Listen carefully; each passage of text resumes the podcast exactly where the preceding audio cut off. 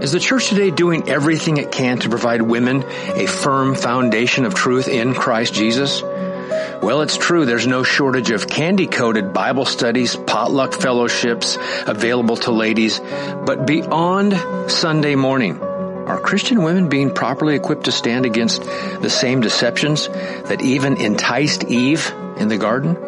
In an attempt to address the need for trustworthy, biblical resources for women, No Compromise Radio is happy to introduce Equipping Eve, a ladies-only radio show that seeks to equip women with fruits of truth in an age that's ripe with deception.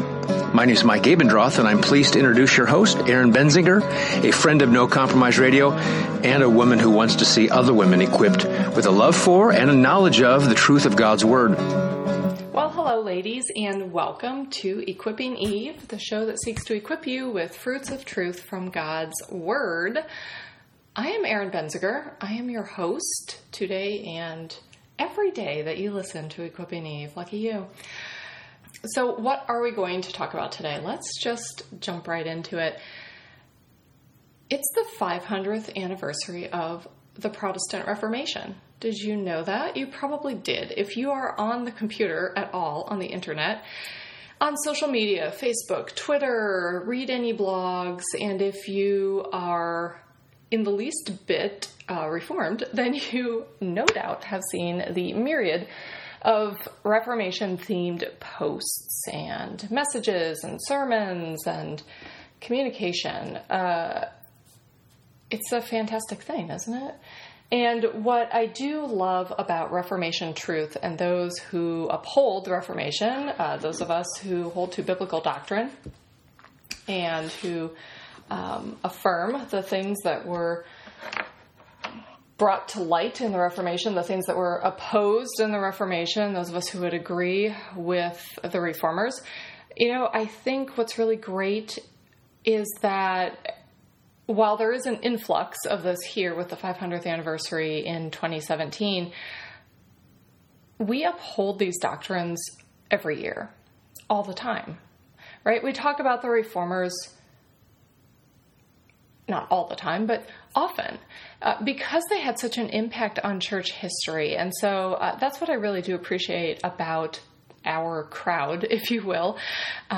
Notice I did not say our tribe. Let me never, ever use that phrase. Who came up with that? You know, do you remember that? I think it's kind of died out now, but, you know, I think it was popular among the Driscolls and the Young, Restless, and Reformed, and, you know, come join our tribe. Well, that's silly.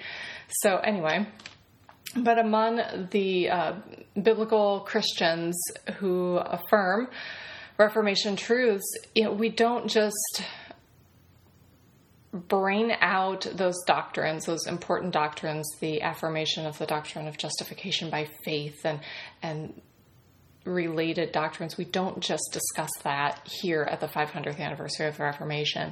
It is something that we affirm all the time. And why? Why is that? Let's think about it. It's because those are biblical truths, right? Isn't it? And because they are biblical truths, we uphold those biblical truths all the time. We discuss those biblical truths all the time because they are necessary and wonderful and good and true, and we cannot know our God without them. And so we don't need a special anniversary to extol those truths, but it is wonderful to think that for 500 years, people have been affirming and upholding the messages of the Reformation, and we're very grateful for that. And at the same time, for 500 years, that same 500 years, the Roman Catholic Church has been denying biblical truth. And that's a sad thing.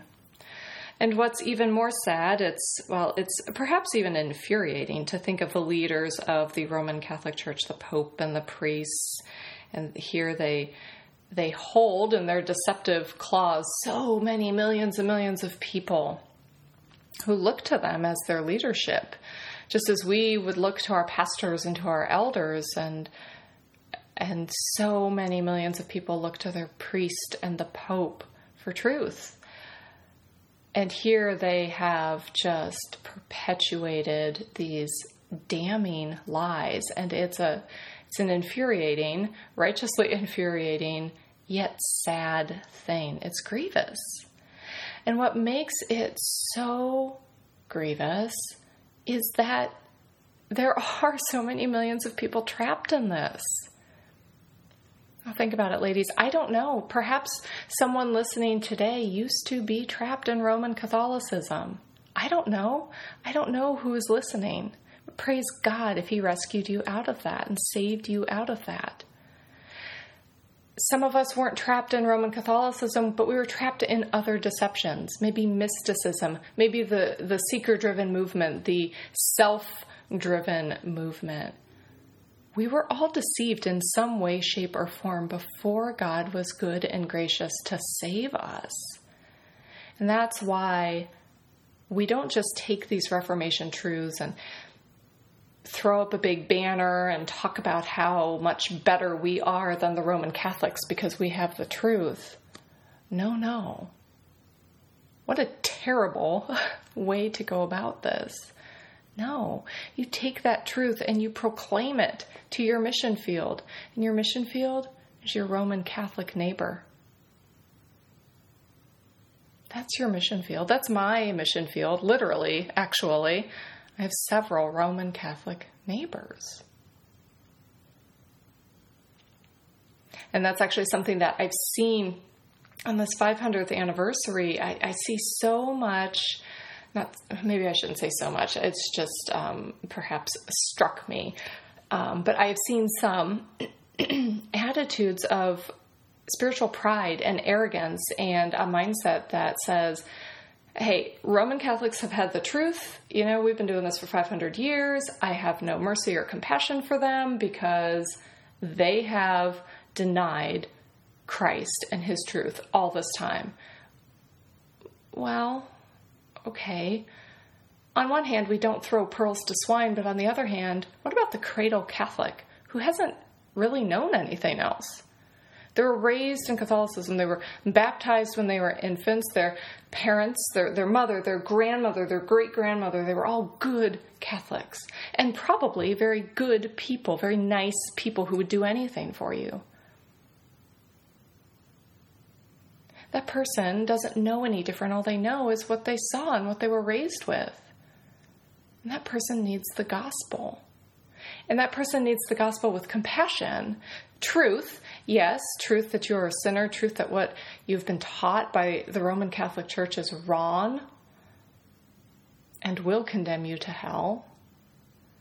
They need truth, but they need it in a compassionate manner because you are destroying their entire belief system. And if you just come at them and mock their beliefs and patronize them, you're not going to get very far. It doesn't matter how much biblical truth you proclaim. And so I'm not telling you how to witness, ladies. I'm just asking and encouraging that we consider this. And this is coming from someone who, as you've probably noticed, can be quite snarky. But you know what? At the end of the day, it really doesn't accomplish anything. And yes, God saves, and yes, God will take whatever truth we speak and He will use it how He has ordained to use it, but that doesn't give us a right to be jerks. Let's not be jerks. Let's be compassionate. Let's proclaim the gospel, not just to our Roman Catholic neighbors, but to all of our lost neighbors with compassion, with boldness for the truth, absolutely, but with a love for the lost because we were once lost ourselves. Think back. Remember. There was a time before you knew God's grace. And it's interesting, I tweeted something to this effect a few weeks ago, and just something about, let's not just bash Catholicism.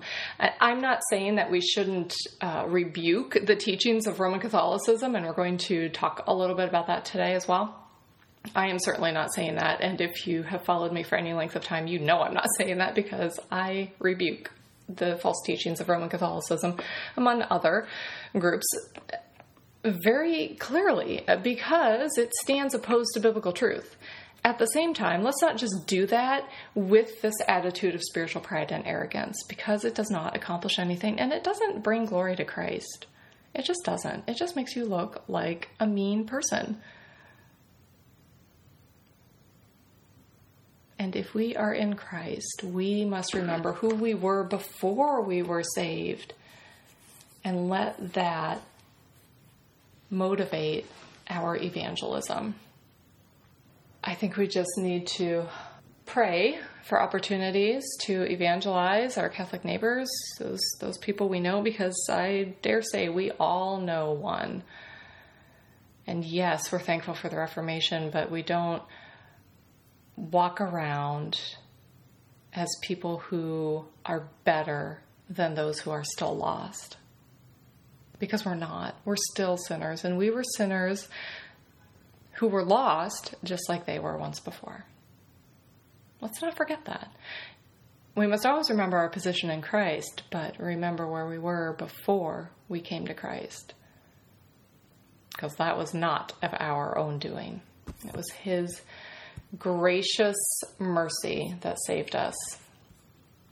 So anyway, I did not intend to wax eloquent on that for that long, but we'll keep going. It's all on the same theme. It's got this Reformation theme going today. So like I said, we should stand strong against the damning doctrines of Roman Catholicism. I wholeheartedly affirm that, and so I want to make that very clear today. In light of what I just said, that we should have compassion and not merely bash those teachings, but teach against them from Scripture, or speak against them from Scripture, and then evangelize with compassion for those who are lost. So that's kind of the crux of what I was just saying.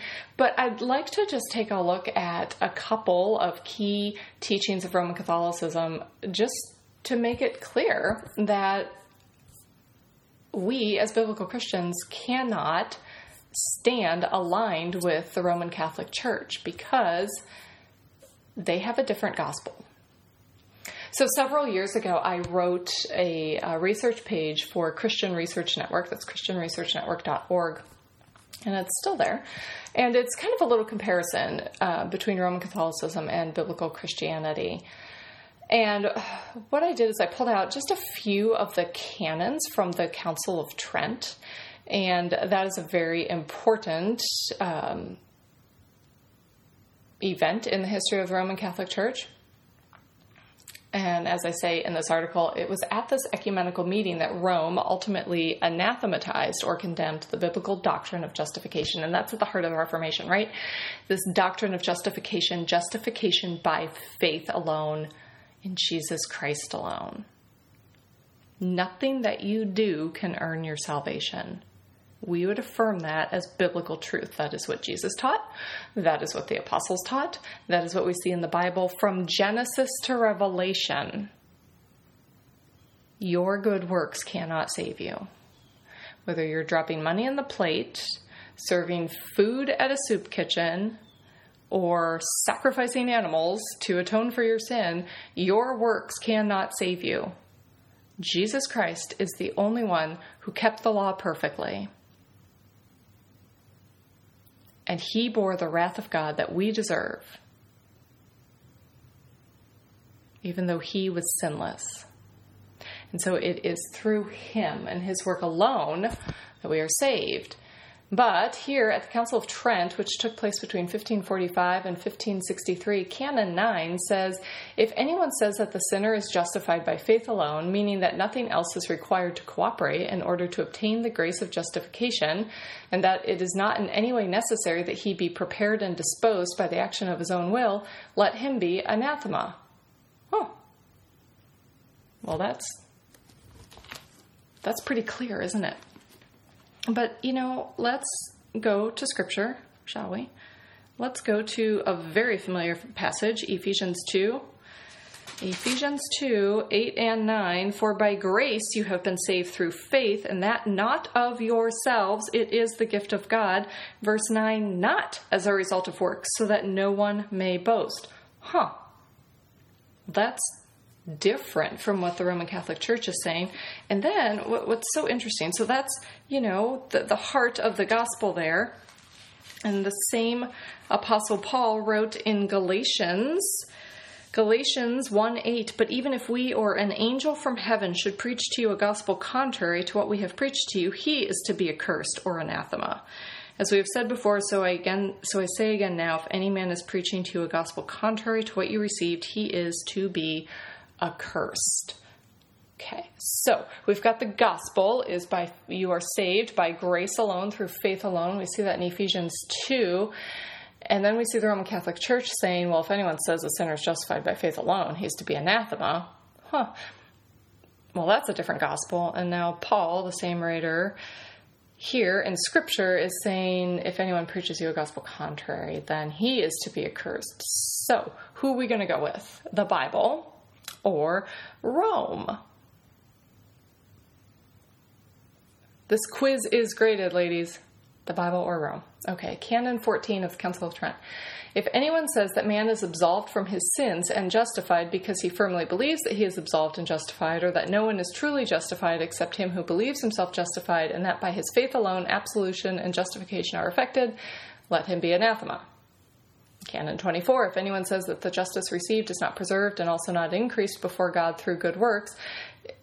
I'm reading this quickly, ladies. Let's go back. If anyone says that the justice received is not preserved and also not increased before God through good works, but that those works are merely the fruits and signs of justification obtained, but not the cause of its increase, let him be anathema. Whoa. So what this is saying that is if anyone says that his own salvation is not maintained and increased before God by his works, but instead if anyone says that your works are only the fruit of your salvation, then that person is to be anathema. That's what the Catholic Church teaches. Ladies, here's your next quiz question. You didn't know we were getting a quiz, did you? I didn't warn you. Is that true or false? It's false. It's false, isn't it? Because the Scripture very clearly says that God keeps us. God saves us, and God keeps us.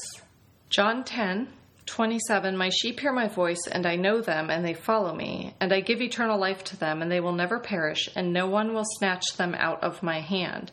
My Father, who has given them to me, is greater than all, and no one is able to snatch them out of the Father's hand. I and the Father are one. God saves us.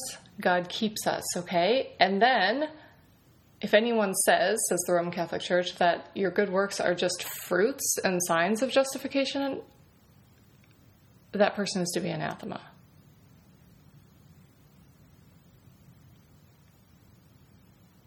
Really?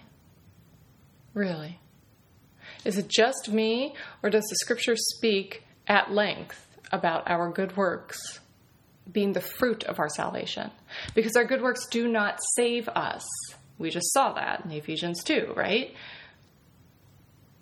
But if we have been saved, we walk in a manner worthy of the gospel by which we have been saved. Therefore... we put on this new self, and we do good works in response to our salvation and in response to the fact that we are a new creation in Christ. Let's go back to Ephesians 2. Let's look at the next verse, right? So we see, by grace you've been saved through faith, not of yourselves. It is the gift of God, not as a result of works, so that no one may boast. Verse 10, which we leave off of this, for we are his workmanship, created in Christ Jesus for good works, which God prepared beforehand so that we would walk in them. GotQuestions.org addresses this, and in response to this verse, they say God's goal in saving us was not only to rescue us from hell, but also that we would reflect his character and goodness to the world. God delights to see us becoming more like his Son. We were created in God's image. Sin marred that image. When God brought us back for himself, it was to restore his image in us and free us to become all we were created to be. I would use different language, but anyhow, when the Holy Spirit comes to live inside us, he prompts us to do things that glorify God. Our desire to please God grows as our understanding of him grows. The desire to please God results in good works. It's true. That is why you cannot be saved and still be living in a pattern of unrepentant sin. Yes, you are still going to sin because you are human. You are not yet glorified. But when you are saved, you are a changed person. And we see that in Scripture, don't we? We see that to put on the new self. Paul talks about that over in Ephesians 4. We see that we are a new creation in Christ. We see it over and over and over again. That our works are the fruit of our salvation. There's an order to these things. And yet, the Catholic Church would anathematize those who teach that. And so, this is just, we're just touching and on these truths, and I didn't necessarily intend to go on and on and on here. But if you go to the link that I will put on the Equipping Eve blog here, we'll link to this episode, which you obviously found because you're listening to it. But there will also be a link to this article at ChristianResearchNetwork.org. And what I did in this article is I kind of put side by side some main doctrines, and we took a look at what the Roman Catholic Church says about these doctrines and then what biblical Christianity says about them. And of course, it's pulling from Scripture because that is the definition of biblical Christianity. So it takes a look at salvation, the Eucharist or the Lord's Supper, Mary, Scripture, purgatory, indulgences, penance, the papacy, and then there are some additional links down below. It's all footnoted, so hopefully you'll find that helpful if you've ever wanted to look at a side-by-side. I know many of us are very familiar with this, and we know what's wrong primarily in Roman Catholicism, and so I'm not trying to teach you something you already know. I'm just trying to give you a tool that I hope you find useful. I actually had kind of forgotten about it, and I was working on this episode and looking at some other things and remembered that that article was there. So I hope you find it helpful. And the purpose of this episode was not to point you to that, but again, I hope it's a useful tool for you. So we see then why the Roman Catholic Church, their teachings are so dangerous. This doesn't mean that we hate Roman Catholics, people who practice Roman Catholicism. Again, we love them and have to give them the gospel because many of them don't know any better. They haven't been raised with anything else. You know, there are areas where it is just the Catholic influence is so strong. There's an area near where I live where you find out someone else screw up there and you say, oh, really? What parish? Because it's just a very Catholic area. So no, they may not have been exposed to the true gospel. And so we do have compassion for those people and we present it to them to give them an opportunity to accept or reject the gospel. And, in fact, that's, actually the mission statement of my church, which I kind of love, and I didn't intend to bring this in at all, but it just fell in here. So it is, we exist to give every man, woman, and child the opportunity to hear, understand, and accept or reject the gospel. Yes. Yes, that is why Christians exist. What is the chief end of man? To glorify God and enjoy him forever. How do we glorify him here? We proclaim his gospel of grace. We call people to repent of their sins and trust in Jesus Christ alone for their salvation. We give them the gospel. We give them an opportunity to accept or reject it. It is not up to us to get them to pray a prayer. It is up to us to be faithful to what we are called to do, to be faithful to biblical truth, to proclaim that biblical truth, and let God and his Holy Spirit do that work.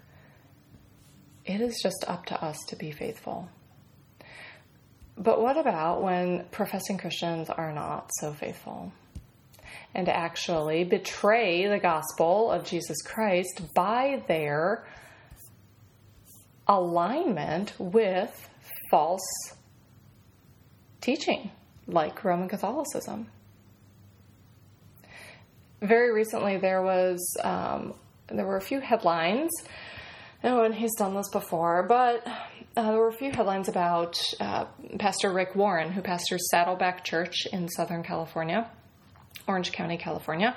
Purpose-driven life, purpose-driven church, that Rick Warren. We all probably know who Rick Warren is. And I've never met Rick Warren. I'm sure he is a very nice man. So just to be clear, my problem with Rick Warren is his denigration of biblical truth by his poor handling of the scriptures in his own teaching and by his alignment with false teachers, including those who are members of the Roman Catholic Church. And so there was a, well, I'm on a Catholic website, which is fine, because it's probably a more measured presentation than some of the discernment websites. So anyway, I am on cruxnow.com, taking the Catholic pulse. There you go. This article was written in September of 2017 by Pia De Soleni. I'm sorry if I'm butchering your name. The headline reads, "In Orange County, Bishop and Pastor model Catholic/evangelical ties." Okay.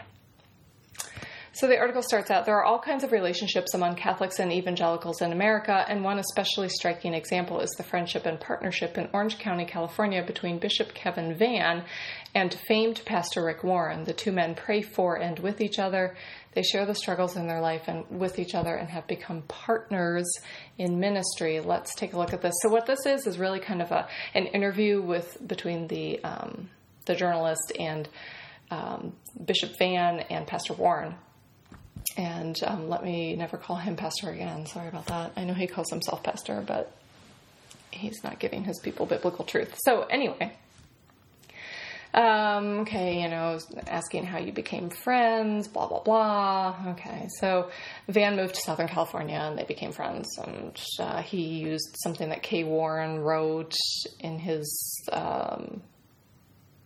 bulletin for the week or something. I don't know. So anyway, they became friends. How did your friendship grow? Bishop Vann says, "In the months and years that followed, I discovered the blessing of sharing the concerns of ministry with Rick, talking about our homilies and what we were both studying and praying together.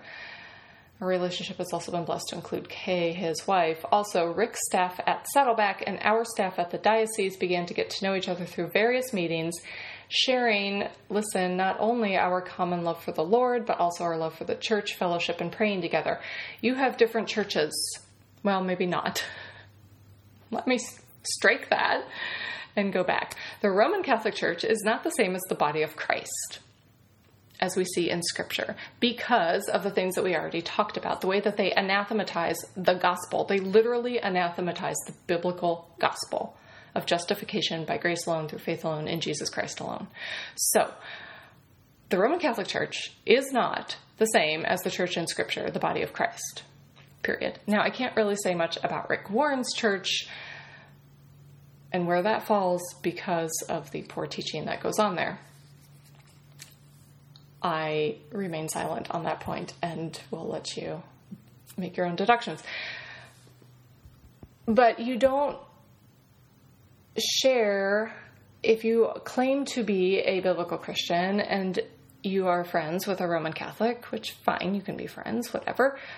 But that Roman Catholic should know where your differences are, and that is primarily in the gospel. That friend should know, hey, I think you teach a false gospel because you anathematize the gospel that's in the Bible. And so you don't have this love for the same church if you love the true body of Christ as found in Scripture. It's different. Anyway. This goes on. The Bishop Vann says, "Rick and I have shared our lives and faith and our ministries together." He was there when Rick Warren's son committed suicide, etc., etc. And so they ended up starting a conference on the church's response to mental illness together. But again, we have a problem. You claim to be a Christian. Now you can't have a common agreement on the church's response to things because you don't have common agreement on the most basic thing, which is Scripture. So again, we have a problem. So Rick Warren says, out of Matthew, that's his son who committed suicide, out of Matthew's death came a partnership in creating a conference to help others and also a number of other mental health initiatives. It also brought Catholics and evangelicals together as I and our church received many letters of comfort from Catholic priests and parishioners. Also, the Norbertine brothers who live up the street from Saddleback at St. Michael's came and sang Vespers to close our conference. Their leading of worship was very moving to everyone. Bishop Vann says, we've also worked together on pro-life projects, caring for immigrants, and standing against the legislation in California that was promoting physician-assisted suicide. So they've done a lot of social things together, social gospel things. Okay, that's not the gospel. We may very well be in agreement with many Roman Catholics and with the Roman Catholic Church on things like abortion or homosexual marriage, physician-assisted suicide. That does not mean that they are our partners in ministry. And so this has been a problem for quite a while. Back many years ago, there was a document called Evangelicals and Catholics Together that basically said, you know what, we need to forget our differences. It was trying to reverse the Reformation. And we talked about this for a couple of episodes earlier this month, didn't we? That we see that there is a Reformation reversal. Christians, professing Christians, don't really understand what they believe. They don't understand the differences between Christianity and Catholicism. And so we have this Reformation reversal, like everybody's a Christian. Y'all believe in Jesus. We're all good. So we had this Evangelicals and Catholics Together document years ago. And then back in 2009, I think it was, we had the Manhattan Declaration, which was basically a regurgitation of ECT. And so that kind of caused an upset because some people signed it who probably shouldn't have. And I really appreciated John MacArthur's response to the Manhattan Declaration because a lot of that document was about, you know, we need to set aside our differences. We need to understand that we're basically serving the same God and align on these social issues of abortion and whatnot. But do we? Do we align in such a way that makes it look like we do serve the same God and Christ and affirm the same doctrines? John MacArthur listed the main reasons that he was not signing the Manhattan Declaration, and his first point is, although I obviously agree with the document's opposition to same-sex marriage, abortion, and other key moral problems threatening our culture, the document falls far short of identifying the one true and ultimate remedy for all of humanity's moral ills, the gospel. The gospel is barely mentioned in the declaration. At one point, the statement rightly acknowledges it is our duty to proclaim the gospel of our Lord and Savior Jesus Christ in its fullness, both in and out of season, then adds an encouraging wish, may God help us not fail in that duty. Yet the gospel itself is nowhere presented, much less explained in the document or any of the accompanying literature. Indeed, that would be a practical impossibility because of the contradictory views held by the broad range of signatories regarding what the gospel teaches and what it means to be a Christian. Bingo. Because there's two different gospels there. We just saw it. Council of Trent anathematizes the biblical gospel. And MacArthur goes on, and there's no need for me to repeat his statement. I'll try to remember to link to that as well. And of course, that was, 8 years ago now? It's hard to believe. But the mindset is still there. There is still this push to eliminate what the Reformation accomplished. And 500 years later, we cannot let that happen. Because biblical truth still stands. The doctrines set forth in the Reformation, the soteriological doctrines, have not changed because they are biblical doctrines. They are in Scripture. They are truth from God.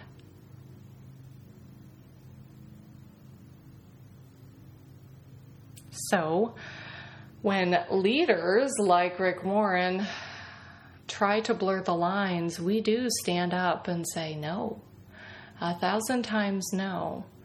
This is what the Bible says. We don't back down for anything, not for any social cause, because social causes should never, ever be placed above gospel.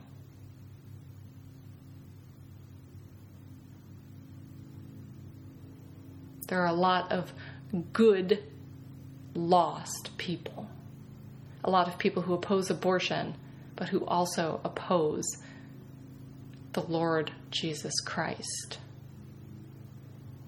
We can agree with them on the social issue of abortion, but far more important is the truth of the gospel. Okay, ladies, I actually didn't get to what I primarily wanted to discuss today. Shocking. So thanks for tuning in, and we will come back to it. There is a push for a Reformation reversal among some professing Christians.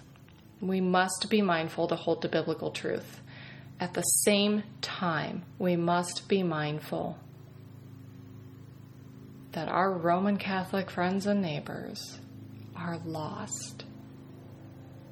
They need the gospel of Jesus Christ just like we once did. I hope you'll join me in praying that God would give us a heart of compassion for the lost, no matter what system they are lost in. Atheism, mysticism, Buddhism, Hinduism, Islam, Catholicism. That we would have a heart for the lost and a zeal and an urgency to proclaim Christ. All right, ladies, until next time, get in your Bibles so that you know that biblical truth inside out. Get on your knees so that you're leaning on the strength of Christ. Get equipped. Thanks for listening. Is the church today doing everything it can to provide women a firm foundation of truth in Christ Jesus? Well, it's true. There's no shortage of candy-coated Bible studies, potluck fellowships available to ladies. But beyond Sunday morning, are Christian women being properly equipped to stand against the same deceptions that even enticed Eve in the garden? In an attempt to address the need for trustworthy, biblical resources for women, No Compromise Radio is happy to introduce Equipping Eve, a ladies-only radio show that seeks to equip women with fruits of truth in an age that's ripe with deception. My name is Mike Abendroth, and I'm pleased to introduce your host, Erin Benzinger, a friend of No Compromise Radio and a woman who wants to see other women equipped with a love for and a knowledge of the truth of God's Word.